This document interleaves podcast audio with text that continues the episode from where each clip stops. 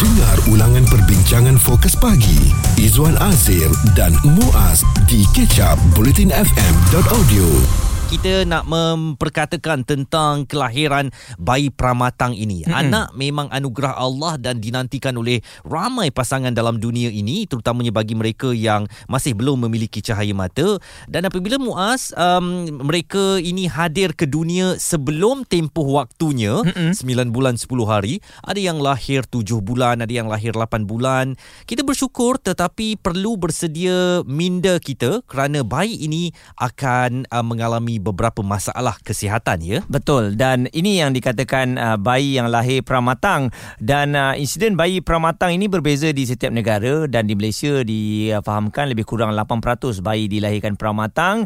Dan kalau kita lihat dan juga uh, kita sebagai ibu bapa ni ini perkara yang paling merisaukan kita. Hmm. sebab kita menantikan tarikh ataupun waktu yang telah pun diberikan oleh doktor. Tapi berkemungkinan kadang-kadang bayi itu boleh dilahirkan awal. Antaranya mungkin pecah air ketuban awal yang mana disebabkan infeksi air ketuban dan selaput ketuban. Dan uh, bercakap tentang bayi pramatang ni, kita ingat sahabat kita Hanif Miswan eh, mm-hmm. anaknya Andre uh, lahir uh, pramatang dan uh, mengenai sifat ataupun apa yang akan berlaku kepada bayi pramatang ini di dalam jurnal The Lancet Regional Health Americas, penyelidik di University of California San Francisco mendapati bahawa risiko kelahiran pramatang yang berlaku pada usia kehamilan kurang dari 32 minggu adalah 60% lebih tinggi bagi orang yang dijangkiti COVID-19 ketika hamil. India Today pula yang memetik satu laporan uh, melaporkan risiko kelahiran pramatang atau kelahiran kurang daripada 37 minggu adalah 40% lebih tinggi kepada mereka yang mempunyai jangkitan virus COVID-19.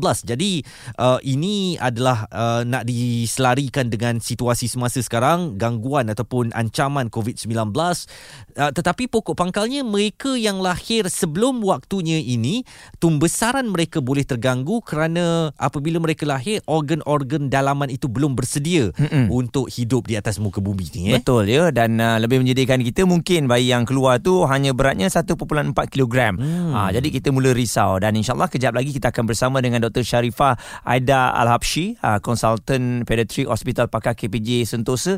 Kita akan membincangkan mengenai isu ini. Jika anda terlepas topik serta pendapat tetamu bersama Fokus Pagi, Izwan Azir dan Muaz Stream Catch Up di blutinfm.audio Jangan lupa untuk terus hantarkan lagi penyertaan anda untuk memenangi dana perniagaan yang akan kami berikan. Yang paling penting ID perniagaan anda tu anda boleh hantarkan menerusi blutinfm.audio. Usahawan Masterclass Bulletin FM. Kita nak bercakap tentang kelahiran bayi pramatang dan uh, dianggarkan setiap tahun 5 hingga 18% iaitu hampir 15 juta daripada bayi yang dilahirkan di seluruh dunia adalah pramatang dan kemungkinan peratusan ini akan bertambah kerana perubahan gaya hidup masyarakat. Dan itu yang uh, dikongsikan oleh seorang profesor pediatrik uh, uh, neonatologi ya di Hospital Tuanku Mukris Pusat Perubatan Universiti Kebangsaan Malaysia Profesor Dr. Chia Fok Chi yang berkata bahawa perubahan gaya hidup masa kini boleh menyumbang kepada kelahiran bayi pramatang antaranya uh, bagaimana uh, sikap ataupun pemakanan ibu sendiri yang kadang-kala boleh uh, menjadi penyebab kepada kelahiran bayi pramatang. Baik uh, bersama dengan kami hari ini kita ada Dr. Sharifah Aida Al-Abshi yang merupakan konsultan pediatri Hospital Pakar KPJ Sentosa Kuala Lumpur bersama dengan kita Doktor terima kasih uh, awal pagi ni untuk kita bersama-sama berkongsikan kelahiran bayi pramatang. Doktor, jadi ini kerisauan kita doktor. Setiap ibu bapa mahukan anak yang sempurna ya. Mm-hmm. Tapi kita kadang-kadang tak dapat nak mengelakkan kelahiran bayi pramatang. Jadi pada awalnya apa agaknya persediaan yang boleh ibu bapa lakukan doktor? Bagi saya yang penting ialah uh, kita bila kita kita kita jangan tengoklah bayi pramatang atau tidak lah kan uh-huh. yang pastinya kalau kita ingin melahirkan seorang anak kita mahukan anak yang sihat right? Betul. So yang bagi saya yang paling penting adalah satu mindset kita. Bila kita uh, plan untuk menjadi seorang ibu bapa kita dah ada mindset yang kita nak semuanya smooth. Jadi uh, maknanya sebelum kita bersama uh, dan kita dah letakkan mindset jadi kita akan sendiri dengan automatiknya akan menjaga kesihatan diri kita. Hmm. yang kalau kita tengokkan dari segi bayi pramatang pula uh, gaya cara gaya hidup kita Hmm. dari segi kita tahu risiko untuk mendapat uh, untuk seseorang ibu untuk melahirkan bayi pramatang adalah dari segi uh, berat badannya eh. Hmm. so kalau berat badan terlalu kurang atau berlebihan risiko untuk melahirkan bayi pramatang adalah lebih tinggi Okey. okey satu lagi gaya hidup dari segi kita tahu mereka yang merokok atau mengambil um, apa uh, uh, ubat-ubat terlarang eh macam Mm-mm. dadah dan sebagainya uh, juga especially semasa mengandung akan also me- meningkatkan risiko melahirkan bayi pramatang. Hmm. Jadi kalau boleh kita uh, kita kena break the habit lah.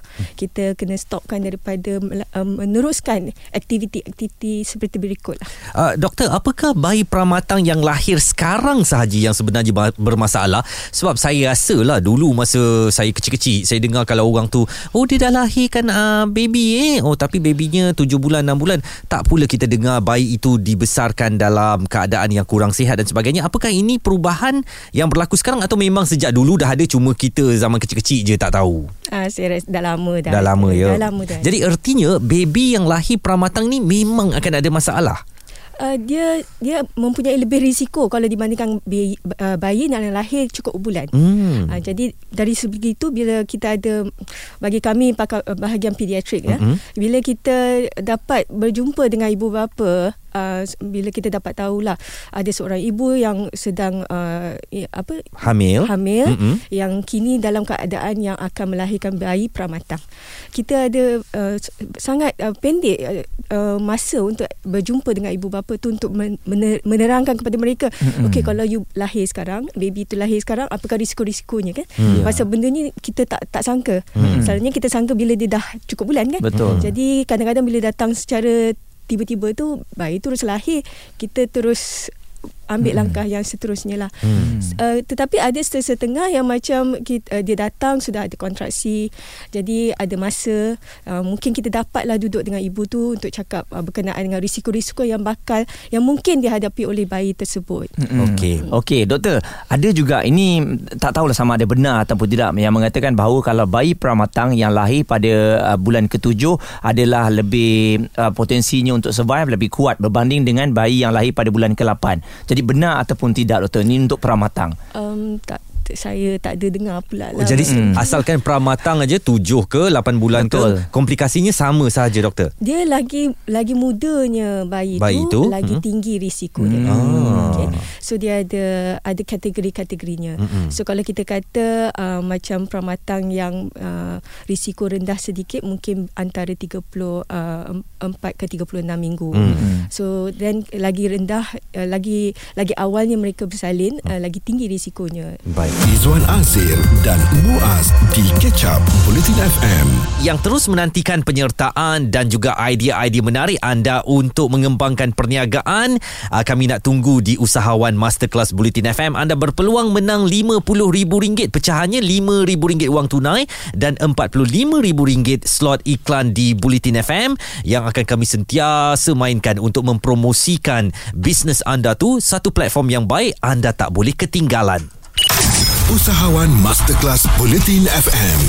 Baik, kita masih lagi bersama dengan Dr. Sharifah berkongsikan mengenai kelahiran bayi pramatang dan mungkin uh, doktor boleh kongsikan ya antara rupa ataupun tingkah laku bayi pramatang ini untuk kita lebih mengetahui eh, difahamkan saiznya lebih kecil ya. Apa lagi antara uh, faktor- faktor-faktornya doktor?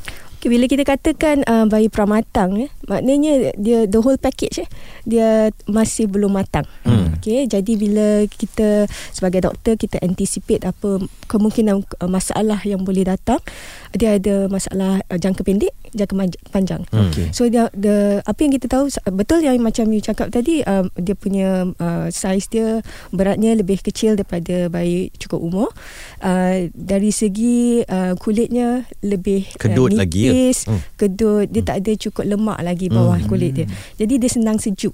Jadi kita kena jaga dia. Pasal kalau kita perasan kalau di NICU mereka akan diletakkan di bawah warmer Mm-mm. ataupun di dalam incubator. Hmm. Uh, satu lagi yang uh, jangka masa pendek yang selalu kita risaukan adalah uh, ke- kekurangan matangnya paru-paru mereka. Hmm. So tu selalunya benda yang kita akan nampak dalam tempoh dalam tempoh yang se- uh, paling awal. Hmm. Masalah dengan uh, uh, paru-paru. So kebanyakannya memerlukan ubat tertentu seperti apa yang kita panggil surfactant untuk mem- mem- memudahkan bayi itu bernafas sendiri. Kebanyakan mereka akan diintubasi kalau perlu ya. Berapa lama tu tempoh dah intubasi tu doktor? Bergantung pada baby itu sendiri. Baik. Dan kalau saya nauzubillah min zalik uh, uh, uh, isteri akan melahirkan seorang bayi pramatang, apakah di dalam pemikiran saya ini memang menjangkakan sepanjang hayat anak itu akan mengalami masalah?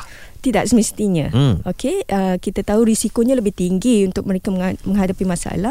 Tapi ramai juga yang saya lihat uh, terutamanya mereka yang borderline premature lah, Mhm. yang tak adalah terlalu uh, Awal. awal sangat. Mhm. Jadi uh, jika, sekiranya mereka ka- ada uh, do- doktor pakar sakit puannya, kadang-kadang dia akan bagi ubat pada ibu untuk mempercepatkan kepantangan paru-paru mereka. So itu akan mengurangkan risiko kepada bahagian pernafasan. Pernafasan ni penting because kalau tak pernafasan kita tak matang, oksigennya kurang akan meng- mengefekkan bahagian uh, organ-organ tertentu kita yang lain kan. Mm-mm. Hmm. Okey doktor ada juga yang mungkin bertanya apabila bayi pramatang ni diletak di bawah jagaan uh, pihak hospital ya doktor waktu bila yang boleh uh, keluar adakah pada usianya betul-betul cukup Sembilan uh, sembilan bulan. bulan, Mm-mm. dan kemudian apabila pulang ke rumah bagaimana pula penjagaannya doktor Ada syarat-syarat dia. oh Pertama, uh, bayi tu mestilah sihat. Hmm. Dia tak ada dia boleh bernafas sendiri, tak memerlukan bantuan mesin. Mm-mm. Hopefully lah insyaAllah. Eh. Uh, uh, nombor dua, dia boleh minum dengan sendiri. hmm. Okey, pasal kebanyakannya bila mereka keluar, dia tak dapat nak isap dengan elok. Hmm. Because dia sistem penghadaman pun masih belum uh, matang. Mm-mm. Jadi dia kena ada dalam tempoh di mana ibu akan diarah di, di digalakkan untuk tinggal bersama bayi, untuk menjaga bayi di hospital dulu Hmm. supaya ibu pun menda, uh, ada confident untuk menjaga bayi di rumah. Hmm. Okey. Hmm. Nombor tiga kita kena lihat yang uh, beratnya pun telah mencapai certain uh, uh, berat lah. Kalau boleh uh, dekat 2 kilo Mm-mm. dan dia dalam dalam perjalanan meningkat lah. Dia, dia Hmm. berat dia kita nampak trend meningkat lah. Uh, so uh, um, and bayi tak ada masalah perubatan lain. Baik. Uh, satu lagi kita selalu akan interview ibu bapa berkenaan dengan rumah. Hmm. Adakah rumah bersedia untuk menerima baby itu Oh. sendiri. So dia banyak peringkat yang kita kena tengok. Doktor tadi saya ada menukil um, satu kajian yang dibuat oleh seorang profesor di uh, uh, pediatric neonatology di Hospital Tuanku Mukris ni Profesor Dr. Chia Fok Cho yang menyatakan bahawa jangkitan rahim juga boleh menjadi penyebab kepada um, uh, rembesan hormon dan perantara lain yang berupaya mencetuskan proses kontraksi rahim untuk sakit melahir mahupun pecah uh, selaput ketuban sebelum masanya. Jadi bagaimana um, kesihatan fizikal ibu ni sendiri perlu dijaga semasa kehamilan ya supaya tidak berlakunya jangkitan rahim ini. Yang paling penting ialah satu uh, kita jaga dari segi uh, uh, apa kesihatan ibu lah. Uh, jaga pemakanan yang seimbang dan sihat okey.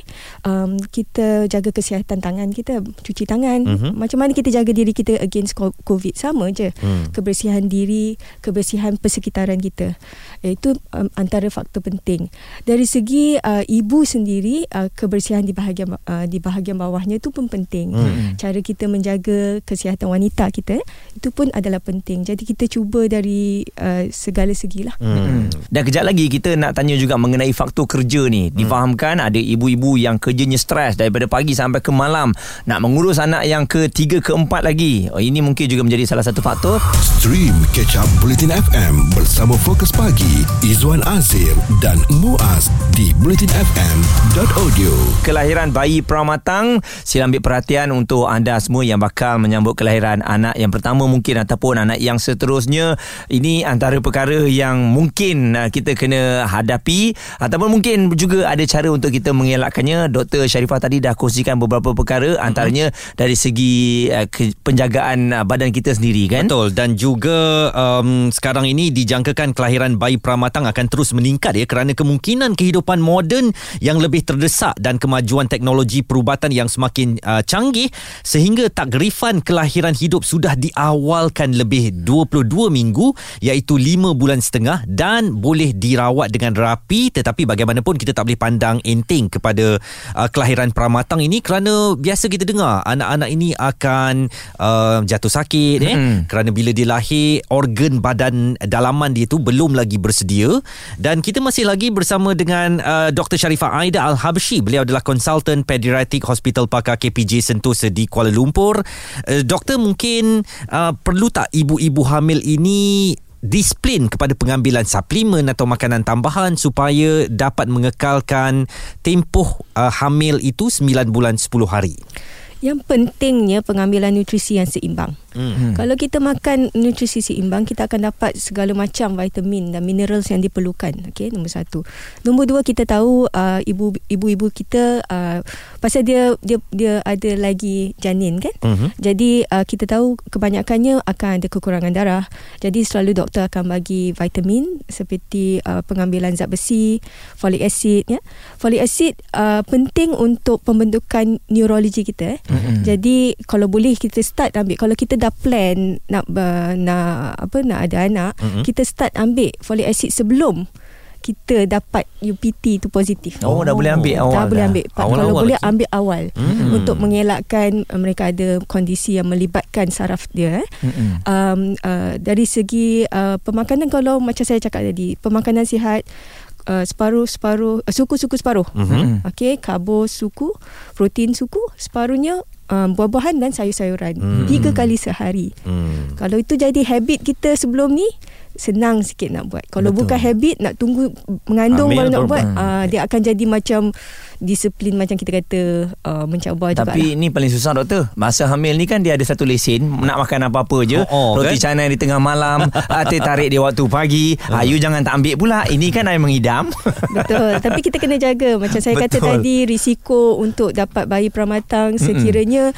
berat badan kita tak dijaga ya. Mm-mm. Uh, risiko untuk dapat kencing manis masa Ah, mengandung betul. pun tinggi, uh, risiko untuk mendapat um, darah tinggi pun tinggi kan. Jadi pemakanan tu adalah penting. Kita ada Puan Linda daripada Shah Alam Selangor. Apa kebimbangan Linda uh, apabila hamil ni Linda? Uh, saya nak tanya dekat doktor. Ya. Um, saya mengandung. Lepas tu sekarang ni saya tengah kerja. Mm-hmm. Tapi kerja saya tu sangat stres dan saya rasa macam uh, saya takut stres ni mem- mempengaruhi saya punya kandungan. So benda tu akan mempengaruhi dan akan lahirkan bayi pramatang tak doktor? Okey, uh, stres tempat kerja apakah boleh uh, menyumbang kepada kelahiran bayi pramatang doktor? Stres yang berlebihan boleh. Hmm. Okey, jadi yang penting tu saya kata awal tadi mindset kita. Bila kita dah plan, kita kena ada mindset. Okey, uh, jadi uh, bila tentunya kita kalau memang dah bekerja di tempat yang stres adalah stres yang kita biasa hadapi. Tapi masa kita mengandung tu dia lain sikit lah. Betul. Okey, ada Hormon macam-macam. kita pun berubah kan? Perubahan ba- fizikal kita, Mm-mm. Perubahan pada hormon kita. Jadi dia akan me-efekkan sikit lah Mm-mm. psycho kita jugalah. Jadi sokongan hmm. suami pun penting ni Muaz Penting. eh. Ha. Ha. janganlah bini tu dah orang panggil dah boyot dah kan. Mm-mm. Kita pun nak tunjuk kita punya apa tak nak jalan pegang tangan dan sebagainya. Mm-mm. Kena pimpin lah Kena Sebelum dan sesudah. Sebelum kahwin dan sesudah kahwin Kena Betul, sama. kan? Waktu dia ramping pun Awak pimpin tangan Takkanlah waktu dia bawa Zuriat kita sendiri Kita nak Ha-ha. jalan jauh-jauh kan Betul. Dan satu lagi Zuan mm-hmm. uh, mungkin juga tekanan kepada mereka yang jarak jauh ni kan? Mm-mm. uh, isteri seorang-seorang uh, menjaga kelahiran tu tu pun satu masalah juga. Jadi sama-sama lah kita untuk uh, mengatasi dan juga melaluinya. Mungkin doktor pesanan uh, kepada mereka semua yang sedang dengarkan kami waktu ini. Uh, risau memang risau tapi mungkin perkara ini boleh dielakkan Dia boleh dielakkan sekiranya kita uh, satu sebagai ibunya sendiri Mhm. uh, bagus untuk kalau dia boleh um, um, apa express dia punya diri lah. Hmm. Kalau dia rasa pada ketika tu stres dia lebih yang dia susah sikit nak handle kan, jangan simpan. hmm. Jangan simpan dalam hati, ceritalah pada suami ke ataupun kalau suami jauh kan Mm-mm. dan keluarga terdekat atau rakan terdekat kalau boleh majikan pun uh, ambil prihatin uh, pasal aset kan Hmm. aset kepada company itu kan Mm-mm. uh, jadi jangan simpan dalam hati Hmm. nombor satu nombor dua kena ada priority macam mana kita uruskan hari-harian kita Hmm. ada setengah benda yang kita mungkin boleh Kemudian kan? kemudian kan Mm-mm. yang mana kita dahulukan dahulukan jadi planning tu sangat penting lah Dan juga nasihat doktor kepada mereka yang menghadapi kelahiran bayi pramatang ini supaya jangan tertekan. Relax, bukan terlalu relax tetapi jangan terlalu stres ah ya. Oh nampaknya anak saya akan sakit, beban kita akan bertambah dan sebagainya. Apa agaknya nasihat doktor? Yang pentingnya okey bila mereka yang dah ada anak pramatang benda dah berlaku ya. Mm-mm. Yang penting sekarang fokus pada macam mana kita nak bantu anak itu. Jadi bagi saya yang penting is keterbukaan juga. Hmm. Sentiasa ber, ber, meluahkan perasaan kepada doktor atau nurse misi yang menjaga nurses yang jaga anak tu. Lawatlah anak tu. Hmm. Okey. Lawatlah anak tu. Sekarang ni kita ada encourage apa kita panggil kangaroo care. Mhm. Okey, kangaroo care kita tahu dapat membantu untuk meng- mengurangkan stres juga. Dan membantu baby pun kurangkan stres baby tu juga. Hmm. Okey, pasal kangaroo care ni bagi mereka yang tak tahu adalah Saya pun tak tahu. Ah, kangaroo care ni bila Tak dalam poket. ah, lebih kurang lah. Ah. Ah, bi- bila baby tu dah stabil. Mm-mm. Okey, jadi tapi tak masih tak boleh balik kan. Jadi kita akan encourage mother uh, ibu atau ayah pun boleh untuk datang melawat uh, dan kalau baby stabil, ibu bapa pun sihat, kita letakkan bayi tu direct pada badan kita. Ah. Skin to skin. Hmm. Okey, ja- jadi baby tak perlu pakai baju semua pakai Mm-mm. diaper je. Mm-mm. Letak pada badan ibu atau ayah pun boleh. Mhm. Jadi dia akan uh, dengar denyutan jantung. jantung. Hmm. Dia akan merapatkan um, macam ada bonding lah kat Ah. situ. Jadi kita dapat tahu bila dari segitu baby tu cepat naik berat badan. Sebab dia rasa selamat, Dia rasa selamat. dia rasa selesa kan. Ya. Ha, ha. Jadi yang tu pun membantu untuk menyediakan ibu tu bila nak pulang nanti ada confidence sikit. Hmm, ini satu tips yang sangat berguna Betul. ya Muaz supaya Ha-ha. ada hubungan uh, dipanggil jiwa ke jiwa ni lah ya. Dia dengar degup jantung nadi kita, kita Betul. pun uh, dapat rasa haba badan dia. Ha-ha. Ini satu perhubungan chemistry yang tak boleh kita nak terangkan macam mana tetapi membantu untuk perkembangan anak-anak. Baik Dr. Sharifah terima kasih bersama dengan kita berkongsikan uh, mengenai input yang sangat baik mengenai kelahiran bayi pramatang insyaallah kita nak sentiasa doakan agar uh, bayi yang sedang dilahirkan ini sempurna sifatnya dan cukup waktunya untuk dilahirkan. Itu dia uh, penerangan daripada konsultan pediatrik Hospital Pakar KPJ Sentosa Kuala Lumpur. Kami harapkan uh, dapat uh, memberi sedikit insight dan juga ilmu kepada kita untuk menghadapi kalau mungkin terpaksa berdepan dengan kelahiran bayi pramatang. Topik terbaik, tetamu hebat dan pendapat bernas bersama Fokus Pagi Izwan Azir dan Muaz Stream Catch Up di bulletinfm.audio.